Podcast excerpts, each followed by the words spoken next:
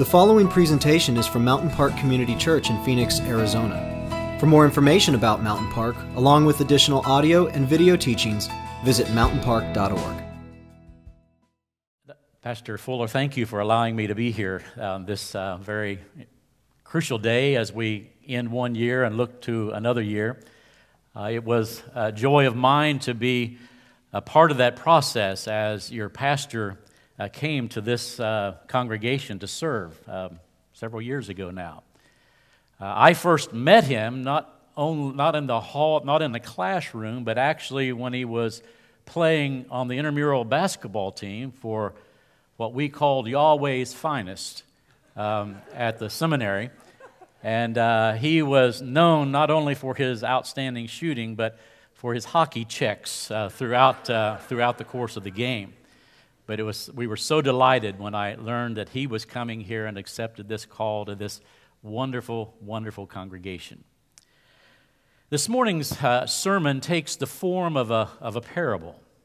I don't normally introduce a sermon in this way, but I, I think it's important that you understand the form that this sermon takes. And while the narrative, the story itself is inventive, the characters that move the plot along are real life people that have connected in my life, some of them here in Phoenix. And I've taken their, their stories and moved them into the inventive story of the dinner party. So, the reason I kind of give that preface is that if somebody comes in late in the service and sits down and after the service asks you, is that story of the dinner party true? You would say it's a parable. But the people in it and what happened in their lives actually did happen. If you're able, I would invite you to stand this morning as I read the gospel from Luke chapter 14. Let us hear the gospel of our Christ, beginning at verse 7. When Jesus noticed how the guests picked the places of honor at the table, he told them this parable. When someone invites you to a wedding feast, do not take the place of honor. For a person more distinguished than you may have been invited. If so, the host who invited both of you will come and say to you, Give this person your seat. Then, humiliated, you will have to take the least important place.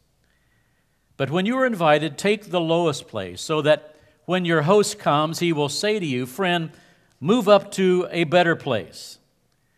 Then you will be honored in the presence of all the other guests. For those who exalt themselves will be humbled, and those who humble themselves will be exalted. Then Jesus said to his host, When you give a luncheon or a dinner, do not invite your friends, your brothers, your sisters, your relatives, your rich neighbors. If you do, they may invite you back, so you will be repaid. But when you give a banquet, invite the poor, the crippled, the lame, the blind, and you will be blessed. Although they cannot repay you, you will be repaid at the resurrection of the righteous. God, your word is a lamp unto our feet and a light unto our path. On this last Sunday of this year, we pray that through your Holy Spirit, you would give us the courage to walk in the light that you reveal. In Jesus' name we pray. Amen. You may be seated. The technicians at Kinko watched with amusement as the limousine pulled into the parking lot. The driver got out and opened the rear door for his passenger, and she stepped out and walked into the store with her driver by her side. The Kinko employees had been waiting for her to return to pick up the invitations. The manager on duty the day that she dropped off her invitations remembered not only the limousine, but remembered her passion for precision related to the special project. The gold embossed envelopes had to be just right. And the delivery, it must meet the prescribed date. And then he remembered almost laughing out loud when he read the text that she had written on her personal stationery. At the request of Jesus, you are invited to a dinner party to be held on December the 31st at Connections Country Club on North Shore Drive. Come enjoy a wonderful evening of great food and entertainment. And then at the bottom of her stationery was written P.S. This invitation, when presented to any local taxicab driver, will assure you of free transportation to and from Connections Country Club. Everyone watched while she proofed the final text. And then she looked up and, with a big smile on her face, she said, Thank you. This is perfect, just what I wanted. And with that, she reached into her purse and pulled out her platinum American Express card and told the manager to add a 100% tip to be shared with everybody that worked on the project. And when the limousine pulled out of the parking lot, all of the Kinko employees howled with laughter. Imagine that Jesus invites you to dinner. What in the world was that lady thinking? When she got home, she opened the box again and looked into the invitations. And when she thought about what she was going to do with them, the very next day her heart began to beat rapidly and she felt a big faint, her stomach somewhat queasy. For what she was going to do the very next day went against everything she had ever learned in life about social etiquette. For you see, the next day she was going to go downtown and ride a city bus and walk the city streets and hand out 100 invitations to people she did not know, inviting them to a dinner. And the only criterion was this she must not know the recipient. That shouldn't be hard. In her entire life, she had never, ever ridden a city bus. And the only time she had ventured downtown in the last 20 years was to occasionally meet with her attorney. But now, as she thought what she was going to do, she asked herself why. But in reality, she knew exactly why. For you see, also, for the first time in her life, she started attending a Bible study at her church. She attended Old First Church, you know, the downtown church with the high steeple and the stained glass windows where all the well connected people worship. She was very impressed with her new pastor. She referred to him to her friends as a scholar pastor, one who had the wonderful ability to communicate across the differing age groups. He took the scriptures seriously and he always fashioned his sermon around a biblical text.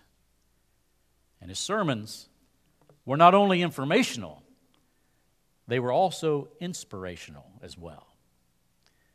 Well, one Sunday morning, he stood up before the congregation and announced that he was going to begin a Wednesday noon Bible study for all interested people.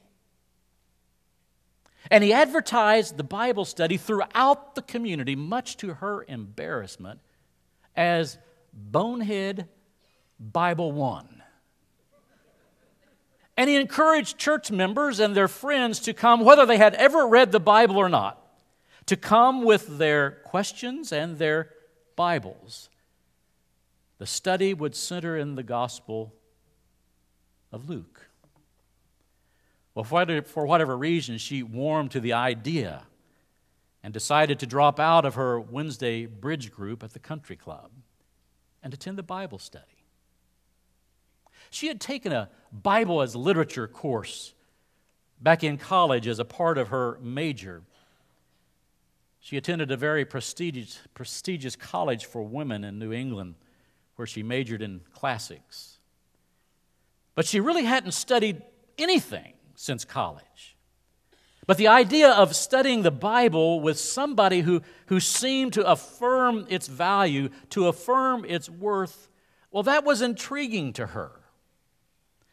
But she would soon find out it was not only intriguing, but it was extremely dangerous to attend the Bible study.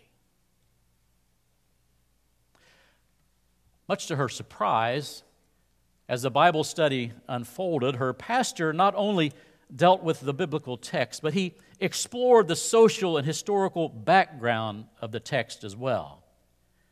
And this appealed to her as a classics major because she realized that context, both human historical, is, is important to any written or human document.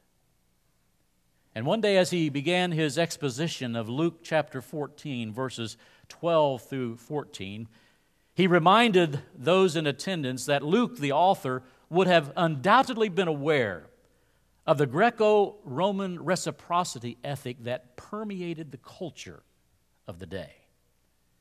The Greco Roman reciprocity ethic simply was this be generous in making friends, so that someday those friends may actually be generous toward you. His reference to the Greco Roman reciprocity ethic reminded her of a required reading as a part of her major from Plutarch, his book on table talk, where he instructed Roman citizens of the day that before they accepted an invitation to a social event, they should always ask to see the guest list and to see who else was invited to the social event and then, after reviewing the guest list, then and only then make your determination if you'll show up, if the people there will enhance your st- social status. As she thought about it, she realized that everything that she had ever learned or practiced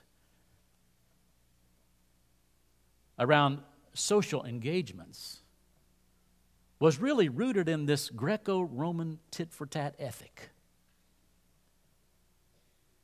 You know, you scratch my back, and I'll scratch your back.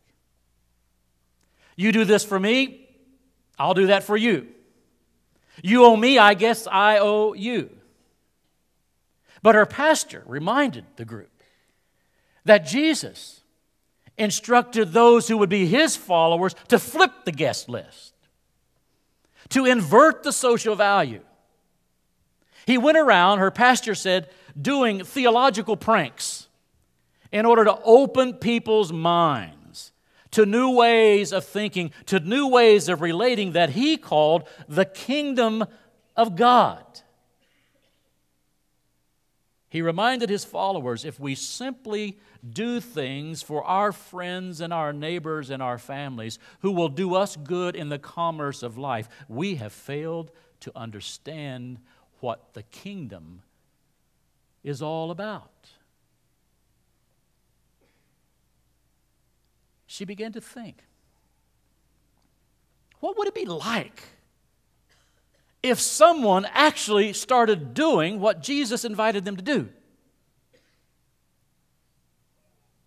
What if someone would invite someone to dinner who could in no way ever, ever hope to pay it back? And that's where the Jesus dinner was conceived. The next morning, she had her driver drop her off at the bus station. And to his surprise, she gave him the rest of the day off with pay and a $100 tip. And she walked into the bus station and she purchased a bus ticket. And she got on the bus and she took her seat and she looked around. It was nothing as she imagined, it was stark and stern. The seats were uncomfortable awfully confining. Two teenage boys were the first ones to exit the bus that day, And as they got up, she handed them a gold embossed invitation. They looked at her and they looked at the invitation suspiciously. They got off the bus and she noticed they tossed the invitations on the ground. For the first time, she realized this inviting people you don't know to dinner might be more difficult than she thought. The next person to receive an invitation was an elderly domestic worker. She handed her the invitation and she put it in her purse and said, Gracias. And she got off the bus and walked down the street. She wondered, will she read the invitation? Can she read my invitation? Then she walked to the back of the bus, and there was a young teenage mother with two small little children, and she gave each one of them an invitation and wished them a good day. The next person to receive an invitation was a blind man, a very gregarious blind man that everybody on the bus seemed to know as Tom. And so she sat in the seat behind him and she tapped him on the shoulder and handed him an invitation. And Tom said, What's this? She said, It's an invitation to a dinner party. He said, Well, open it, open it, I can't read it. So she opened the invitation and for the first time read it out loud at the request of Jesus. You are invited to a dinner party on December the 31st at Connections Country Club. Come, and enjoy a, a wonderful evening of good food and entertainment. He said, Wait a minute, wait a minute, wait a minute. Is this a joke? She said, Oh, no, no, no. I'm sincere. And if, if you take this invitation and give it to any taxi cab driver, you will have free transportation to and from Connections Country Club. He says, You mean to tell me that there's going to be free food at the country club? She said, Yes. He said, Well, Tom will be there. Tom never turns down free food. And he said, Oh, may I bring my friend Tony? Tony's in from out of town, from Chicago. He's here looking for work. Would it be okay if I brought him? And she handed him another invitation. And when she sat in her seat, she was so pleased that Tom seemed so interested and warm to the idea, and he was actually going to bring a friend. At the next stop, she got off the bus and walked into the Boys and Girls Club. And as she entered in through the south corridor, she recalled how every year she had written a check to support the Boys and Girls Club, but she had never, ever been on the property. And she walked down the long corridor that led to the place where volunteers read books to young children. And as she would go, she handed volunteers and custodians and secretaries and parents and children an invitation.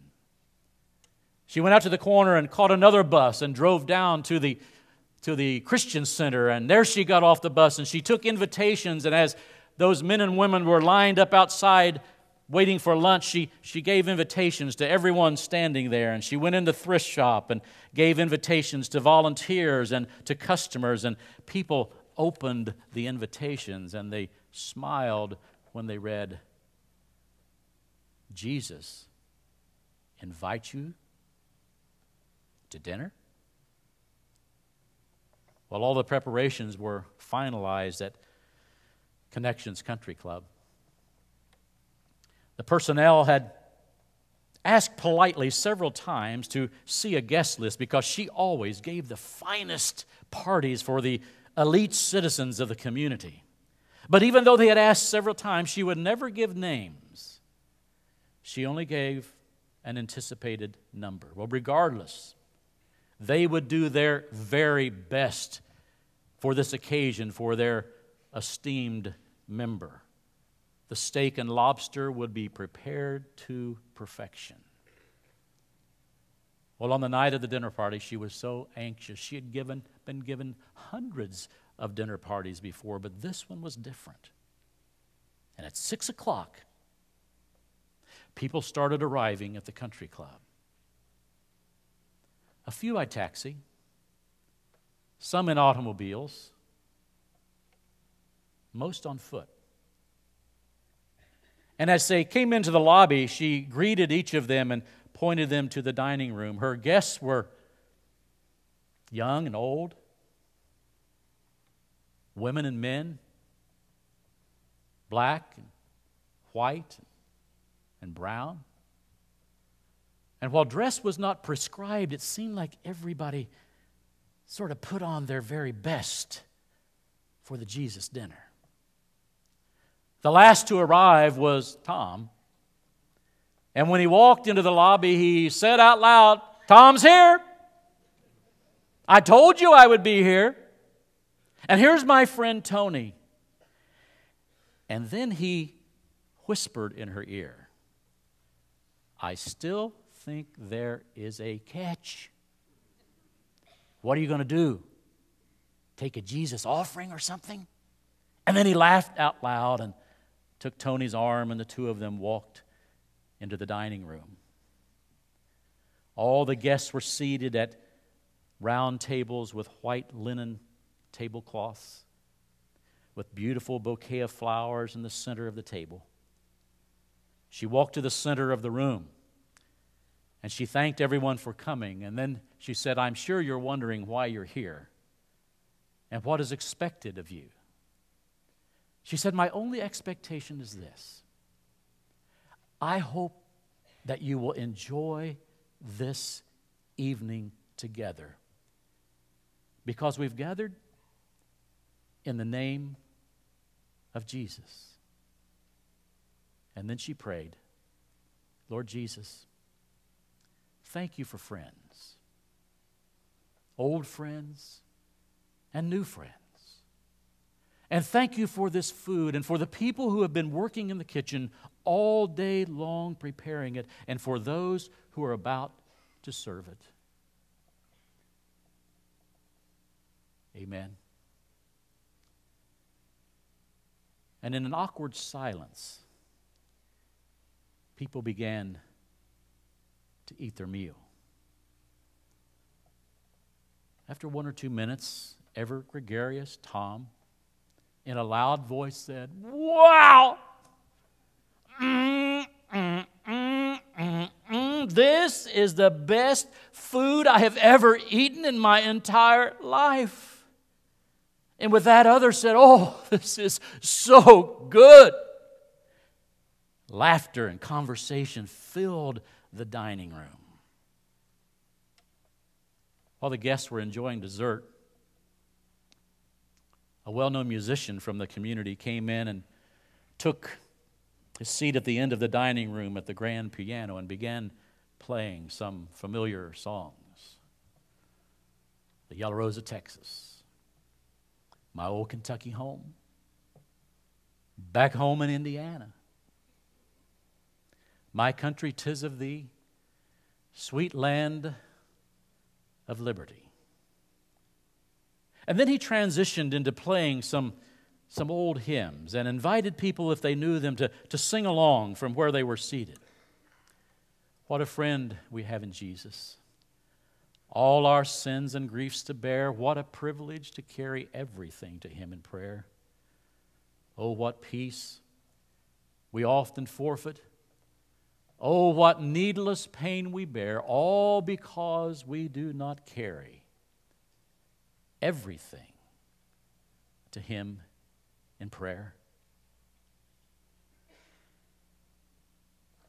As the last number, he invited all who were able to come and stand around the grand piano as they sang Amazing Grace. And the guest artist and the hostess, they were both amazed that the folks knew about every word to every verse of that old hymn. And at the conclusion of Amazing Grace, Tom said, Folks, you've got to hear Tony's story. Tony, tell them, friends, this is amazing. And Tony reluctantly shared how, as a young boy of nine years of age, he became a drug runner for a gang on the south side of Chicago. By the late teen years, he had moved up in the echelon of the gang and had become a seller and a user and an abuser of illegal drugs. He said that one Friday evening when he received his weekend allotment to sell, he decided to have a party at his apartment and he invited all of his friends in. And Friday night and all day Saturday and all night Saturday night they partied. And when he awakened on Sunday morning, all of the drugs that he was to sell and all of his friends were gone. And he realized he had no way to pay his debt that was due Sunday night. He locked the doors, pulled the blinds, turned on the television, began flipping through the channels, came to a religious broadcast from the Vernon Park Church of God on the south side of Chicago. He watched it. He picked up the phone, called one of his friends, and said, Come over quickly. The friend came over. He said, We're going to church this morning. We're going to church to rob it to pay my debt that's due. He said he put in his pistol under his belt and put his coat on it. And he came down and he took a seat in the second row from the front. And his friend took a seat in the second row from the back. And the plan was this that when the ushers took the offering, they would follow them out and they would hold him up at gunpoint and take the money to pay his debt. Tony said to the group, But what I didn't know, that in the liturgy of the Vernon Park Church of God, they take the offering at the end of the service. And I had to sit through the spirited congregational singing. I had to listen to the gospel choir. I had to endure the long, protracted prayer of the deacons. And then I had to listen to the sermon that the preacher preached that morning. And he talked about there are two roads in life a broad road that leads to destruction, and a narrow road that leads to life. And you can't travel on both roads. You've got to make a choice. And then he looked down he said, Young man, you better change your ways before it is too late. And then he kept on preaching. You can't follow Jesus and live like the devil. It's like trying to mix oil and water. You simply can't do it. Then he came back. He said, Young man, why don't you give your life to Jesus today? What have you got to lose? If the way of Jesus doesn't work, you can go back to robbing churches. Tony said, I thought somebody tipped the preacher off, and so I abort the mission. But he realized he hadn't told anybody but his friend. Not a soul. And he realized that God was up to something. And this was a moment of decision for him. And at the conclusion of the sermon, he came forward and he pulled his pistol out and he placed it on the communion table. And he fell to his knees, knees, and he cried out, God, have mercy. I don't know what to do. And the men of the church came by and they placed their hands on him and they prayed. After they heard his story, they prayed for his deliverance. But they didn't take their hands off of him at the end of the prayer, Tony said. They found me a safe place to live. Monday morning, they got me into a drug rehab program. And the men of the church went into the streets and negotiated with the gang his release, the release from his debt. Tony said, I am a changed man. And with that, Tom put his arm around him and sang Amazing Grace. How sweet the sound that saved a wretch like me. I once was lost, but now I'm found. Was blind, but now I see. My chains are gone, I've been set free. My God, my Savior has ransomed me. And like a flood, His mercy reigns unending love, amazing grace. And with that, she thanked everybody for coming. And she said, I hope to see you again someday, maybe at the Boys and Girls Club, maybe at the Christian Center, or maybe on a bus. And they said, We'll be looking for you. And as they left Connections Country Club, she noticed that some of them shared cabs together. Others rode in cars together. Others walked down that narrow country club drive together. No one left Connections Country Club alone. And all in all, she said, it was a night that she will remember forever. And just before going to sleep that evening, she opened her Bible once again. And she read the words of Jesus. Then Jesus said to his host, When you give a luncheon or a dinner, do not invite your friends, your brothers, your sisters, your relatives, or your rich neighbors. If you do, they may invite you back, and so you will be repaid.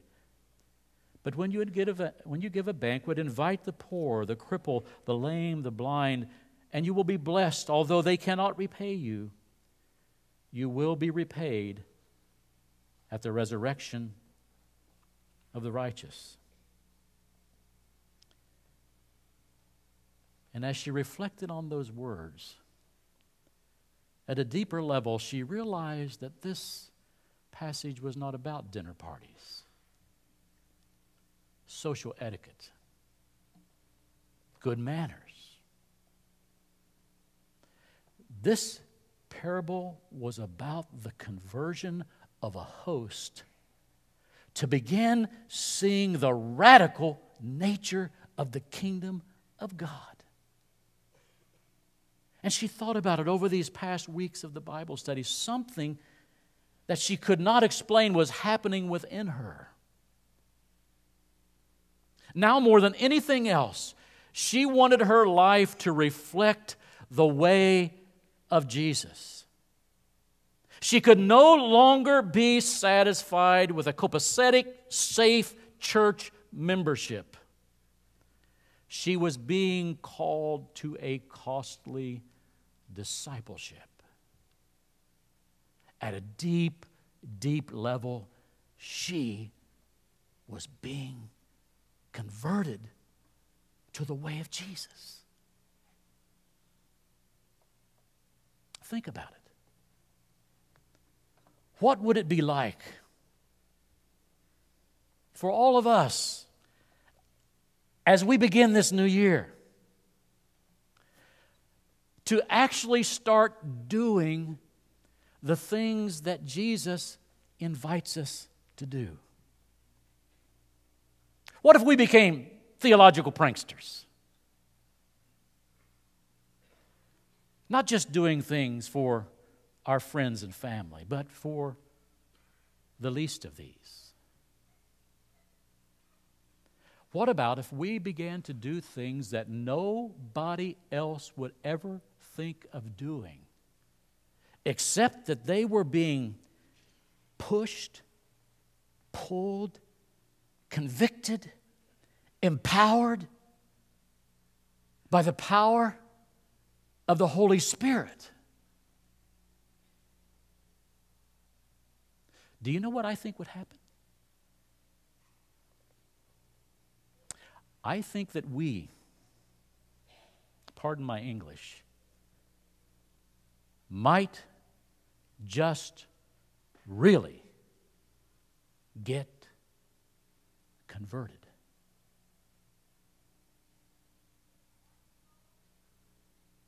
Amen?